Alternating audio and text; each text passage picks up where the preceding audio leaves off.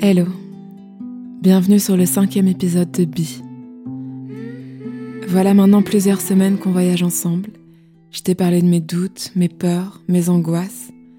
Et aujourd'hui, grâce à ton écoute bienveillante, je me sens prête à partager avec toi le jour où j'ai décidé d'arrêter de fuir, pour me rencontrer vraiment. Be found. À 21 ans, suite à mon premier échec avec mon groupe de musique, dont je t'ai parlé dans Be Loud, j'ai vécu une période de flou intense, durant laquelle je me suis sentie complètement perdue.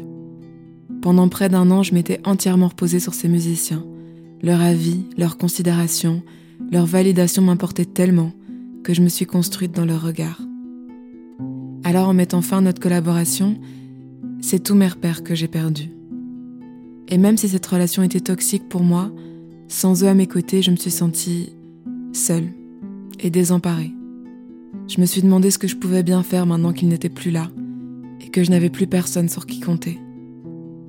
Mais ce qui a véritablement été l'élément déclencheur et le commencement de ma quête intérieure, c'est cette expérience que j'ai eue avec mon professeur de piano.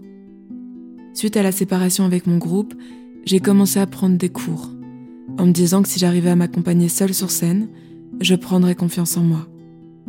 Je ne savais pas où j'allais, mais je ne voulais pas rester bloquée sur cet échec. Et puis, par fierté aussi, j'avais envie de montrer à ces musiciens que je n'avais pas besoin d'eux pour avancer, que je me débrouillais très bien toute seule. Même si au fond, j'étais tétanisée. Et puis, cette perspective de prendre des cours de piano m'apaisait. Je me disais que ce professeur allait me guider, m'encadrer, que j'allais retrouver un peu de stabilité, comme un pansement sur ma blessure d'abandon. J'avais entendu beaucoup de bien de lui, de son travail en tant que musicien, producteur, compositeur. Je me projetais déjà dans ses cours. J'avais tellement hâte de commencer. Dès notre rencontre, il a très vite senti mon manque de confiance en moi. Et en me voyant perdue dans ma musique, mes projets, il a gentiment proposé de m'aider dans la production de quelques-uns de mes titres. J'étais tellement heureuse. Il allait m'aider.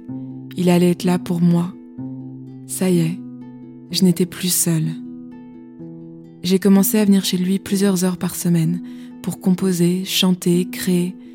J'adorais nos sessions ensemble, à tel point qu'elles étaient devenues mes moments les plus importants de la semaine.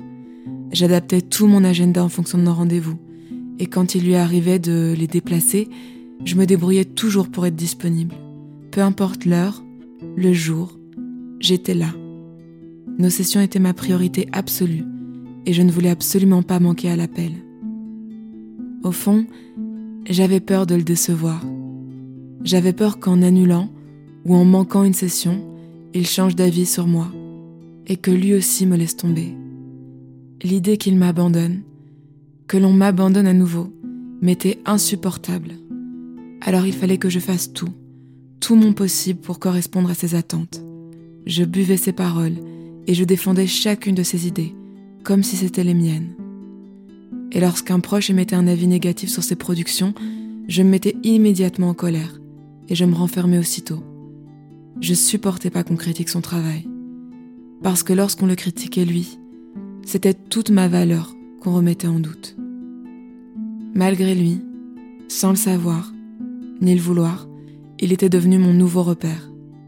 Je lui ai donné tout mon pouvoir, toute mon importance, toute ma considération. En fait, sans m'en rendre compte, je venais de reproduire le même schéma duquel je venais juste de sortir. Encore une fois, je m'étais oubliée dans le regard de l'autre. La seule différence cette fois, c'est que grâce à mes cours, il m'arrivait de rêver de voyage, partir seul, jouer dans des cafés-concerts autour du monde. Juste moi et un piano. Je commençais à m'en sentir capable. Un soir, à la fin d'un cours, mon professeur et moi discutions sur le pas de sa porte. Et je lui ai parlé de mon envie de partir aux États-Unis. Jouer ma musique dans des bars et des open mic. Je peux encore ressentir cette énergie naître en moi, comme un feu qui s'allume au niveau de ma poitrine. Une nouvelle force, une nouvelle confiance. À ce moment-là, je m'en souviens comme si c'était hier. Il m'a dit Toi, Loubiana, on va aux États-Unis. On frappe dans un arbre et il y en a dix comme toi qui tombent. Je suis restée là, stupéfaite, riant à ce qu'il venait de me dire, sans réaliser la violence de ses mots. Mais quelques secondes plus tard, en rentrant dans ma voiture, j'ai fondu en larmes. Je me suis sentie tellement rejetée, humiliée, abandonnée. Encore une fois, qu'est-ce qui va pas chez moi? Je n'arriverai donc jamais à me suffire à moi-même? Je n'arriverai donc jamais à être assez. Comme un repère que je perdais à nouveau. Et avec lui cette même douleur qui refaisait surface, mais cette fois beaucoup plus forte, beaucoup plus intense encore. Car contrairement à mon expérience passée, je ne l'avais pas vu venir. Je n'avais pas pu me préparer ou anticiper. Ce professeur était si gentil, si généreux avec moi. Je me suis sentie tellement bête, idiote, de m'être perdue encore une fois et d'avoir recréé exactement le même schéma. J'étais au bout, au bout de ce que je pouvais endurer, physiquement et mentalement. Mon besoin de validation et d'amour des autres m'avait fait tellement souffrir. Toutes ces années où je m'étais oubliée à chercher désespérément ma valeur dans le regard des autres. Toutes ces années à avancer vers une quête perdue d'avance. Une fois encore, je me suis retrouvée seule, avec personne d'autre personne d'autre à part ce moi, un peu étranger, qui m'accompagnait depuis le début, mon moi profond. Lui, il ne m'avait jamais quitté. Il était là depuis le début. Il a ressenti l'intensité de ma peine, de ma tristesse, mais sans espace pour exister, pour raisonner, pour être.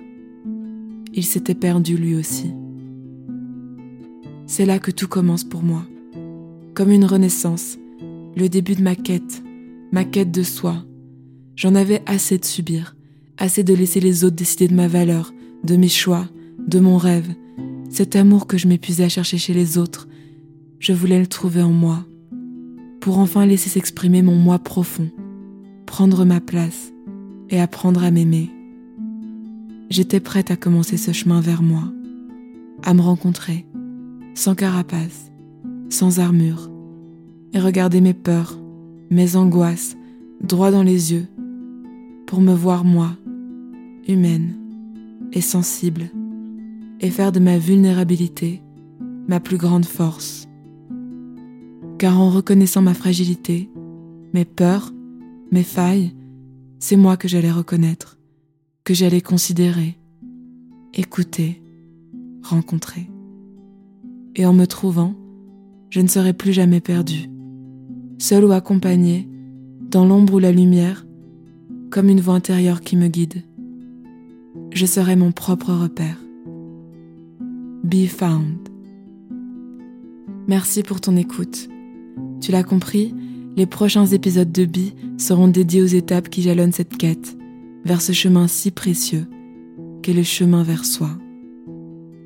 Aujourd'hui, c'est Clette Micolo qui nous dit L'une des choses qu'on ne nous enseigne pas, c'est qu'il existe un processus, un chemin à parcourir pour réaliser nos rêves. Durant ce voyage, on doit être patient et profiter de chaque instant de la vie. Merci de partager ton expérience. Merci à toi pour ce beau témoignage et merci à vous de soutenir et d'écouter Bi. En cette fin d'année, le plus beau cadeau que tu peux me faire est de laisser 5 étoiles et un joli commentaire sur ta plateforme de podcast préférée. Pour continuer à partager la bienveillance la sincérité et le respect de soi et des autres. Je te souhaite de tout cœur une belle fin d'année, douce et paisible. Que 2021 soit une année où la bienveillance est reine et où nous nous reconnectons davantage les uns aux autres avec authenticité et amour. Je te remercie d'avoir partagé cette année avec moi, avec nous, et d'avoir contribué à faire vivre et résonner l'art, la musique et la culture je me réjouis de te retrouver en 2021 avec Qui mon premier album. Joyeuse fête, prends soin de toi.